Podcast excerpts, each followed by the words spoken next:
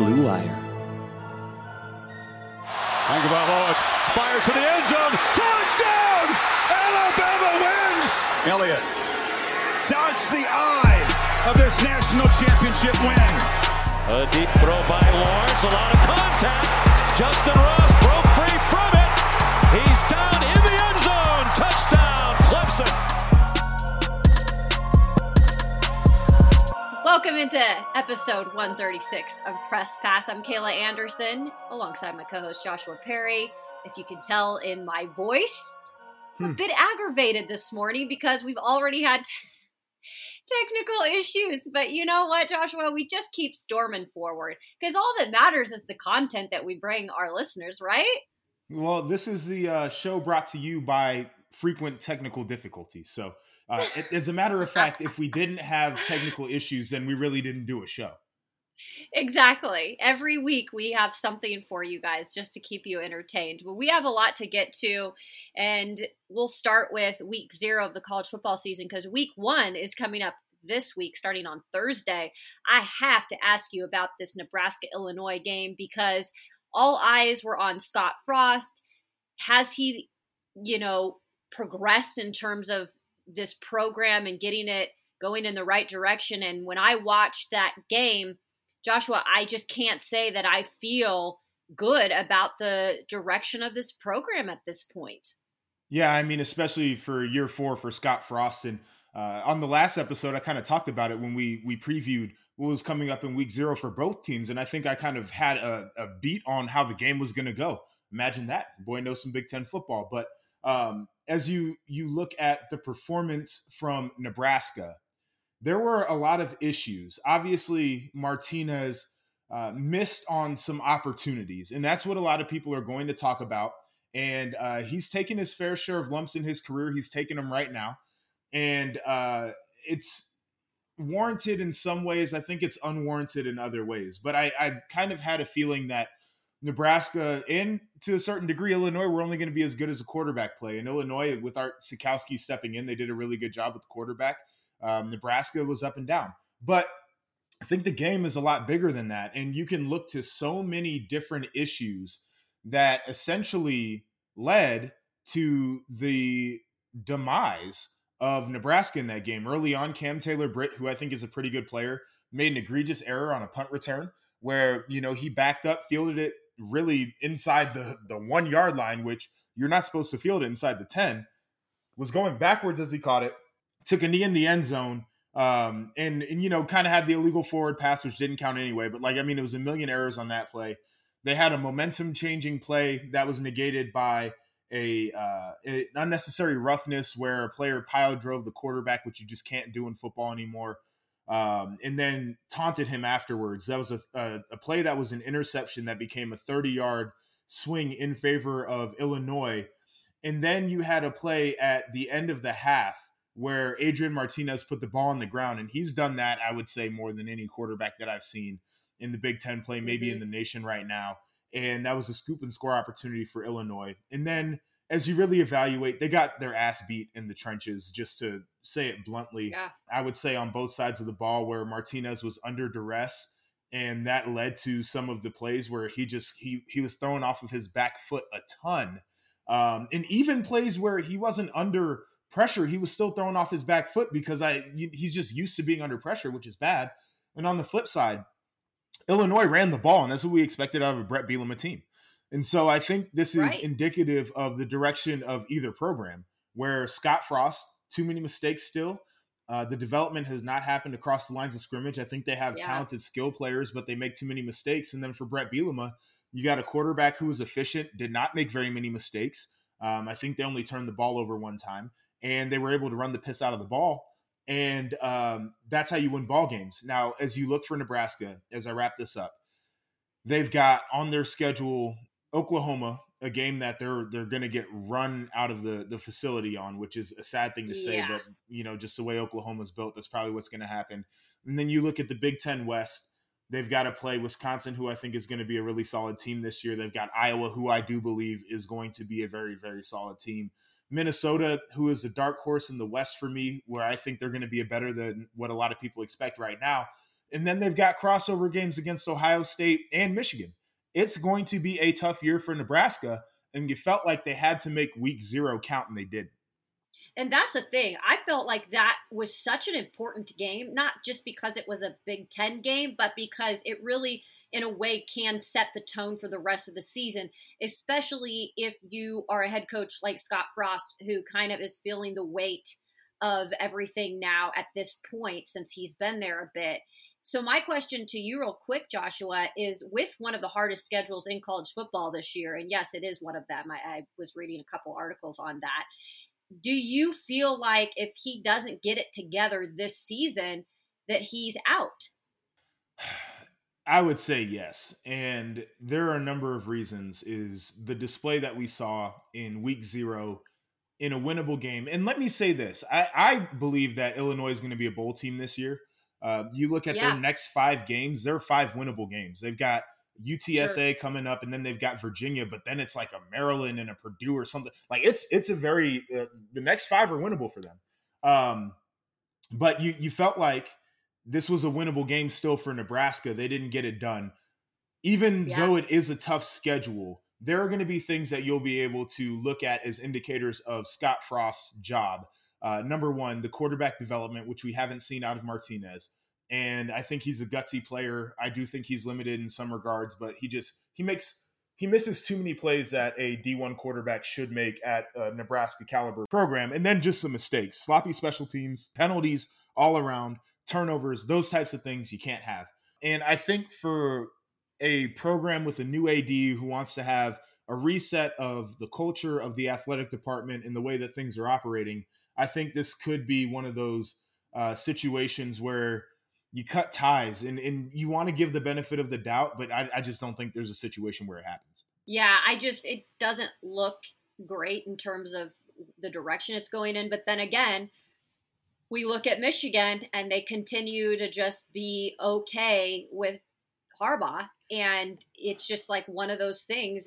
How how many Big Ten teams are going to just be happy with being, you know, mediocre and not getting above that or not progressing in any way. And I hope that if this isn't something where you're seeing Scott Frost progress, that they just cut ties with him because I just think it. You never want that many uh, programs to just be mediocre, like yeah. especially the day and age we're in with the competition between all these conferences. Yes, I mean the Big Ten to make sure that it, it stays competitive. And with guys like Bret Bielema, I see that happening, but you can't keep programs mediocre like Michigan and Nebraska with those coaches. So, so it'll be interesting to see what they do with that. Just real quick to jump in on that. It's interesting. I don't necessarily this is the the unique thing about the Nebraska situation is I can't say that either side is really at fault. Like Scott Frost has to be a better coach and we understand that. Mm-hmm. But me and you have had this conversation before. There should have been nothing to tell you that Scott Frost was necessarily ready for this moment because you look at what he right. did at Oregon. It was a, a, team that was coached by Chip Kelly. He was a wide receivers coach on that staff. They made four BCS games in four years, including a national championship game. Then Chip Kelly leaves. Yep. Mark Helfrich is uh, promoted, and they promote Scott Frost to OC and quarterbacks coach. And he ends up coaching a Heisman Trophy winner. But all of that foundation was laid. Then he gets the job at Central Florida. And that was a team that had won their conference uh, uh, two years in a row, a couple years before he got there. They had a really bad year where the team essentially quit on their head coach and kind of ran him out. And then Scott yeah. Frost turns that thing around. But it wasn't like the cupboard was bare. And he's also recruiting in Florida, where even if you're getting third tier players out of Florida, they're still really good players. And so I don't know if there was anything that indicated he was ready for a moment like building Nebraska back to a national contender. But at the same time, if you're Nebraska, you got to get the guy because he was the guy who who was there for national yeah. championships, and he is Nebraska. He's your son. Yeah. And so it's it's this really weird situation where like, yes, Scott has to be better, but I'm not exactly sure that he was ready for the moment. I'm not sure. I'm not sure Nebraska necessarily made a mistake in bringing him in. It just didn't work yeah. out in the end. Um, and yeah. then to to hit on the Michigan thing, what's really interesting to me, and we've had this conversation, I think it's worth repeating, is Michigan's last Big Ten championship, where I don't even think they were outright Big Ten champs, was 2004. There are players on their roster who would not have seen that game because they would have been too young to even like watch it and be coherent. And the last time that they beat Ohio State in Columbus was like, you know, in the in the mid 2000s or something like that. Again, like they're that's that's a departure for their players in that locker room. Michigan's had 9 and 10 win seasons. Most programs would be okay with that. So it's like two really weird situations where Nebraska is kind of living in this 90s and even you you go back a decade and they were competing in the Big Ten championship, but I'm not exactly sure that's what that program is today. Same thing with Michigan. Like they're far, far away from the days where they were running the Big Ten. And so you got to have a, a conversation between what you believe a program can be and what they actually are in the moment. Yeah, I, I mean that's those are some great points, and and you being in the actual vicinity of all Big Ten schools up there and covering it every day, you, you know, you know, you see just how things are running and, and every year how things are changing or if they're not changing. Mm-hmm. Um, and so it'll be, again, just something to monitor this season.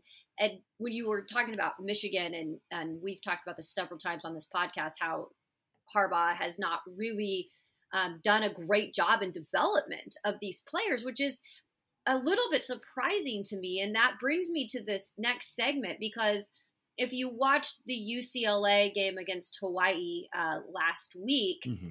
you saw one of Michigan's transfers. Yes. And that is Zach Charbonnet. And he uh, was a running back with Michigan who um, I believe he, I mean, he was like a freshman and was playing and had some success. And he was a good running I don't know. Do, do you know the the story behind the transfer? Because he is from California, but do you know why he transferred to UCLA? Yeah, and, and I, you know, this is kind of uh, a, a little bit rumor mill esque, and so I don't necessarily like going here. Yeah.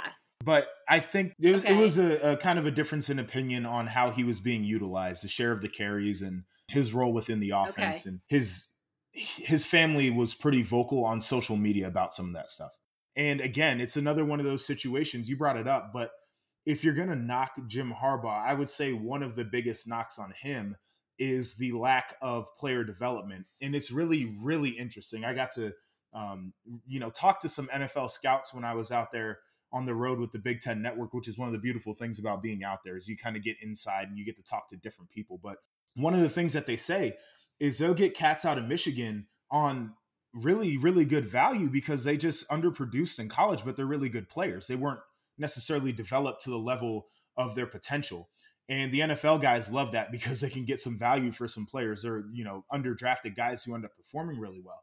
But that's one of the biggest knocks on Jim Harbaugh and his staff is that they have not gotten the most out of players. But again, still with Michigan not getting the most out of their players, they recruit better than almost anybody in America.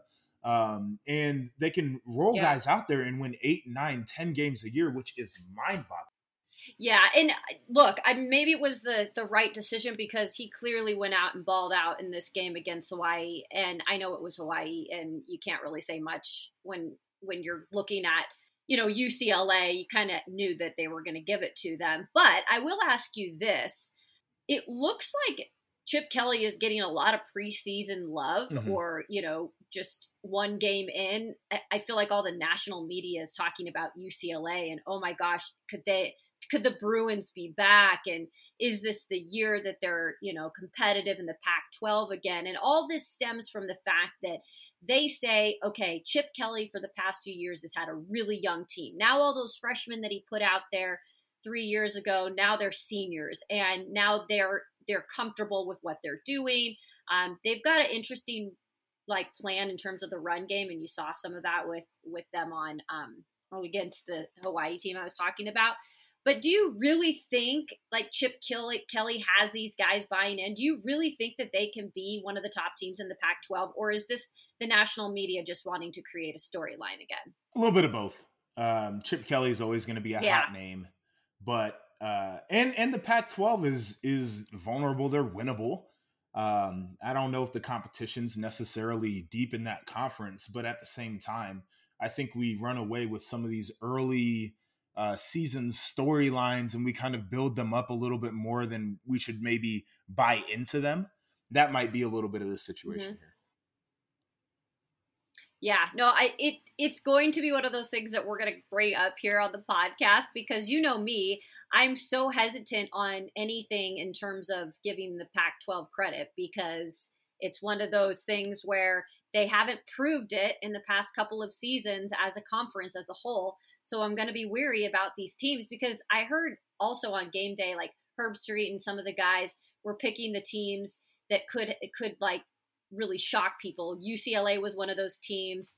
Uh, I believe the Utes, Utah Utes, were one of those teams. They were definitely kind of picking out Pac 12. USC was one of those teams. Yeah. They were definitely like trying to give the Pac 12 love, which I thought was hilarious because since when have they earned that? Uh, yeah, so but again, that's me being hard on a conference that, you know. Yeah. I mean, you can make a case for USC and uh, Utah always. Sure. You know, I think those are two teams yeah. that have um, uh, for USC its resources and its proximity to talent. For Utah, it's just a culture. I mean, they've they've had the same guy running the damn thing for so long. That's so true. They just can't get like to a point of getting past that. We're we're good, but can we be great? Like I believe they can right. be, but they just haven't gotten to that point yet. So before we wrap things up, I am obviously looking forward to all the games coming up this weekend. I think one of them will be uh, UCLA and LSU. LSU had to come there um, because of the hurricane. They're spending a, pretty much the whole week in California. It'll be interesting to see what happens if Chip Kelly can get his guys to beat this LSU team, who says they're going to be better on defense this year. I'll give him a little credit. I'm really intrigued by that game. I'm intrigued by the Georgia Clemson game. Um, DJ Uiagalelei, I think that that will be a, a big uh, thing to watch in terms of his progression as the quarterback there at Clemson. And also, the Bulldogs just didn't have a good camp. They've got a lot of injuries, Joshua, so I'm not quite sure how well they'll come out in this game, um, but it should be a good one to watch as well. And then you've got Ohio State and Minnesota. Are you just like so anxious to see this one? Yes. And hopefully my mic doesn't cut out um, during this little breakdown here because again issues. But it's it's a new day in Columbus with a new quarterback, CJ Stroud. And so I'm I'm always curious how a young quarterback looks. And he's a guy who has not thrown a pass in a college game. And so obviously that becomes a little bit of a question. But um, Ohio State also has questions on defense, where last year they were miserable at times to watch it defensively. And you're looking at a Minnesota team that is one of the most veteran teams in the Big Ten and in, in, all of America. They've got a, a quarterback who's ha- he has a bunch of starts under his belt. They've got the returning Big Ten running back of the year. They've got five returning starters across the offensive line, I think ten returning starters on defense. So this game gets a little bit interesting just in terms of a veteran Minnesota team that's going to be hungry because they were not very good last year for a number of reasons, and an Ohio State team that's got a lot of hype, uh, but they still got some question marks out there. Yeah, I I'm really curious to see, like you said, with the new quarterback, there hasn't been as much preseason talk about Ohio State because I think people are just waiting to see what really happens, but we've seen what Day has done there. I mean, the players buy in. It's one of those programs like Alabama that you kind of just reload, and this will be a, a good um, kind of measuring test this first game with a, with a guy up there in Minnesota that you love. Um, we'll we'll watch a suit game definitely on what is it Thursday they play or Friday? They play Friday. Thursday. Oh, they do play Thursday. Yeah, okay. and, and PJ so, came with um, the uh, the the suit for the press conference yesterday. It looked great. Oh yeah, that's what I wanted to hear, Joshua. I love it. Well, uh, we appreciate you making the time today because I know you got a busy schedule this week, and we appreciate you all for listening. Where can they go to find you, Joshua? Find me on Twitter and Instagram at RIP underscore JEP. Also got a little TikTok running at RIP underscore JEP. Woo! Let's do it. All right, my friend. Appreciate it. You can follow me at Kayla Anderson TV. We thank you guys for listening. We'll be back next week with hopefully uh, some breakdowns of some of these great games coming up. Enjoy week one of college football. Take care.